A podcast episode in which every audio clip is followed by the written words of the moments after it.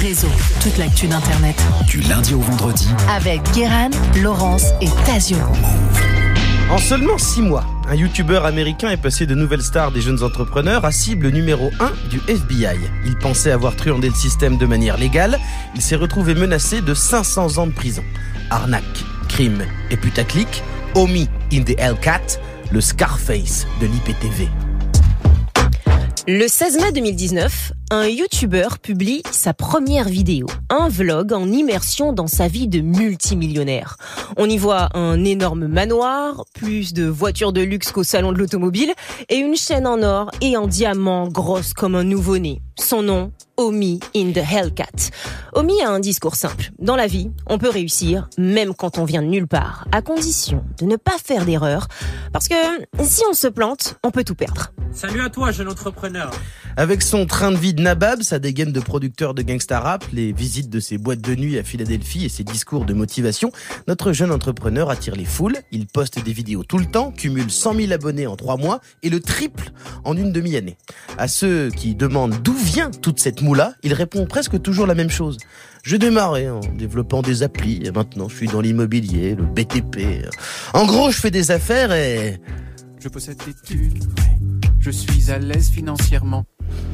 Pourtant, le 27 novembre 2019, Omi choque son audience. Dans une vidéo YouTube diffusée en direct, il annonce que le FBI a débarqué chez lui et qu'on lui a tout pris. Les lambeaux, les Bentley, les télés, les meubles, les caméras, les bijoux, tout.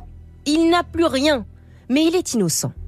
Selon lui, le seul crime qu'il a commis, c'est d'être un noir américain des bas-fonds qui a gagné de l'argent en exploitant une faille du système. Son audience est outrée. Bizarre. Nicolas. Ce qu'il ne dit pas, c'est que le FBI enquête sur lui depuis des mois et que son ascension fulgurante sur YouTube est sûrement la raison pour laquelle il en est là. Car Omi n'a pas seulement développé des applis et construit des boîtes de nuit. C'est beaucoup plus compliqué que ça. Retour en arrière dans les quartiers malfamés de Philadelphie des années 90. Omi, ou plutôt Bill Omar Carrasquillo, est né à la fin des années 80 dans une famille nombreuse. Très nombreuse. Il a 37 frères, 37 frères et sœurs. Son père était un baron de la drogue violent du nord de Philadelphie. Et sa mère, Junkie, est morte d'overdose alors qu'il était enfant. Il a grandi de foyer, en famille d'accueil, sans perdre le contact paternel qui a tenu à lui transmettre son savoir. À 12 ans, Omi apprend à faire du crack dans une casserole et il devient dealer adolescent. Bah voilà autre chose. Une jeunesse chaotique où parfois il se fait interner en hôpital psychiatrique pour voler des médicaments et les revendre ensuite. Cette vie de jeune délinquant va le conduire en prison très jeune et très souvent. Mais une fois la vingtaine atteinte, il promet à un juge qu'il va quitter le trafic de drogue et tout faire pour gagner de l'argent légalement. Mais c'est super ça Pendant plusieurs années, il essaie tant bien que mal, mais sans diplôme. Omi se retrouve très vite à, à, flirter avec la légalité. Il vend des CD et DVD pirates, parfois un peu de drogue. Mais tout change en 2014. Comme les DVD sont devenus dépassés, il a une idée en voyant la nouvelle offre d'Amazon, l'Amazon Fire, qui n'est autre qu'un stick USB qu'on branche à sa télé et qui permet de se connecter à des applis, de streamer des programmes ou regarder des films. Pour ça, il faut acheter le stick Amazon, s'abonner à des services en ligne, comme la plateforme de streaming Kodi, populaire à l'époque aux États-Unis. C'est carrément incroyable, mec. Omi commande des clés Amazon Fire à 50 dollars. Il les hack, les charge avec tous les films piratés des plateformes qu'il peut pour les revendre 150 dollars ensuite sur Internet. Plusieurs années de streaming illimité sur une clé à une fraction du prix de l'abonnement. Omi se met à faire de l'argent en vrai jusqu'à 5000 dollars par semaine. Et ce petit business lucratif l'incite à aller plus loin. En 2017, c'est l'explosion des IPTV, ces box pirates qui permettent de voir toutes les chaînes qu'on veut à prix réduit. Omar décide de créer son service avec une méthode très simple. Il s'abonne légalement à toutes les chaînes, reçoit ses box TV, les pirates, et les connecte à des serveurs accessibles partout grâce à un code disponible gratuitement. Il peut désormais proposer toutes les chaînes du monde sous forme d'abonnement à son IPTV perso qu'il appelle Gears TV. Pas mal, j'ai envie de te dire.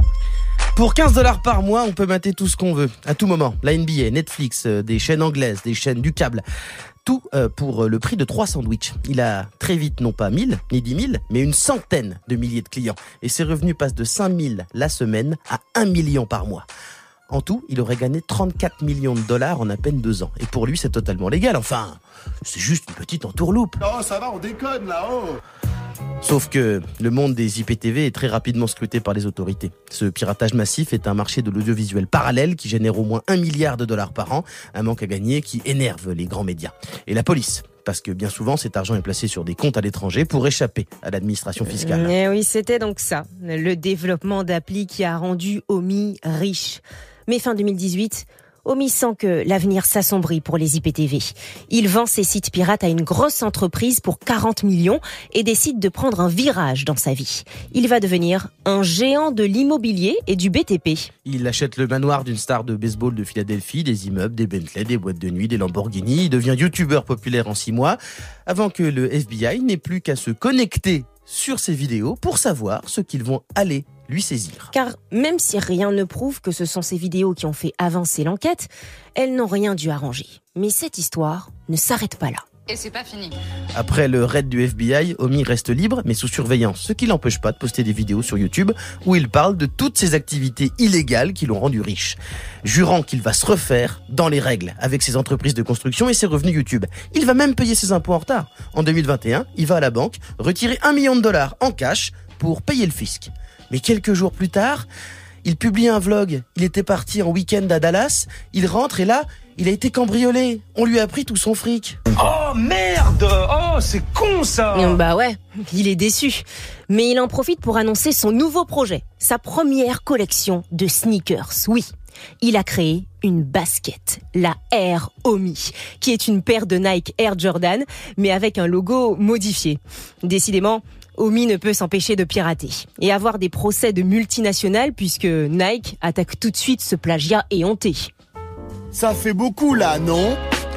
Fin 2021, Omi est arrêté, poursuivi pour 62 infractions, piratage, fraude bancaire, fraude fiscale, et il risque jusqu'à 514 ans de prison. En 2022, il plaide coupable pour tenter d'atténuer la peine entre 15 et 24 ans. Mais la justice le condamne à 50 placards et saisit pour 50 millions de sa fortune entre des biens immobiliers, des comptes à l'étranger et autres actifs pour payer ses amendes et les frais de justice. Omi n'a pas fait appel. Il a remercié le juge de lui avoir mis le minimum. Quand il sortira, il aura un peu plus de 40 ans. Il sait qu'il aura une chance de réinventer sa vie. Sa boîte de BTP tourne à peu près, ses enfants sont nourris, il a joué, il a perdu, il accepte la sanction.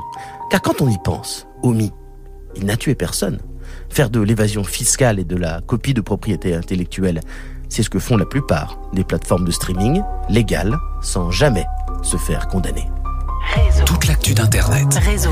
Kéran, Laurence et Tasio.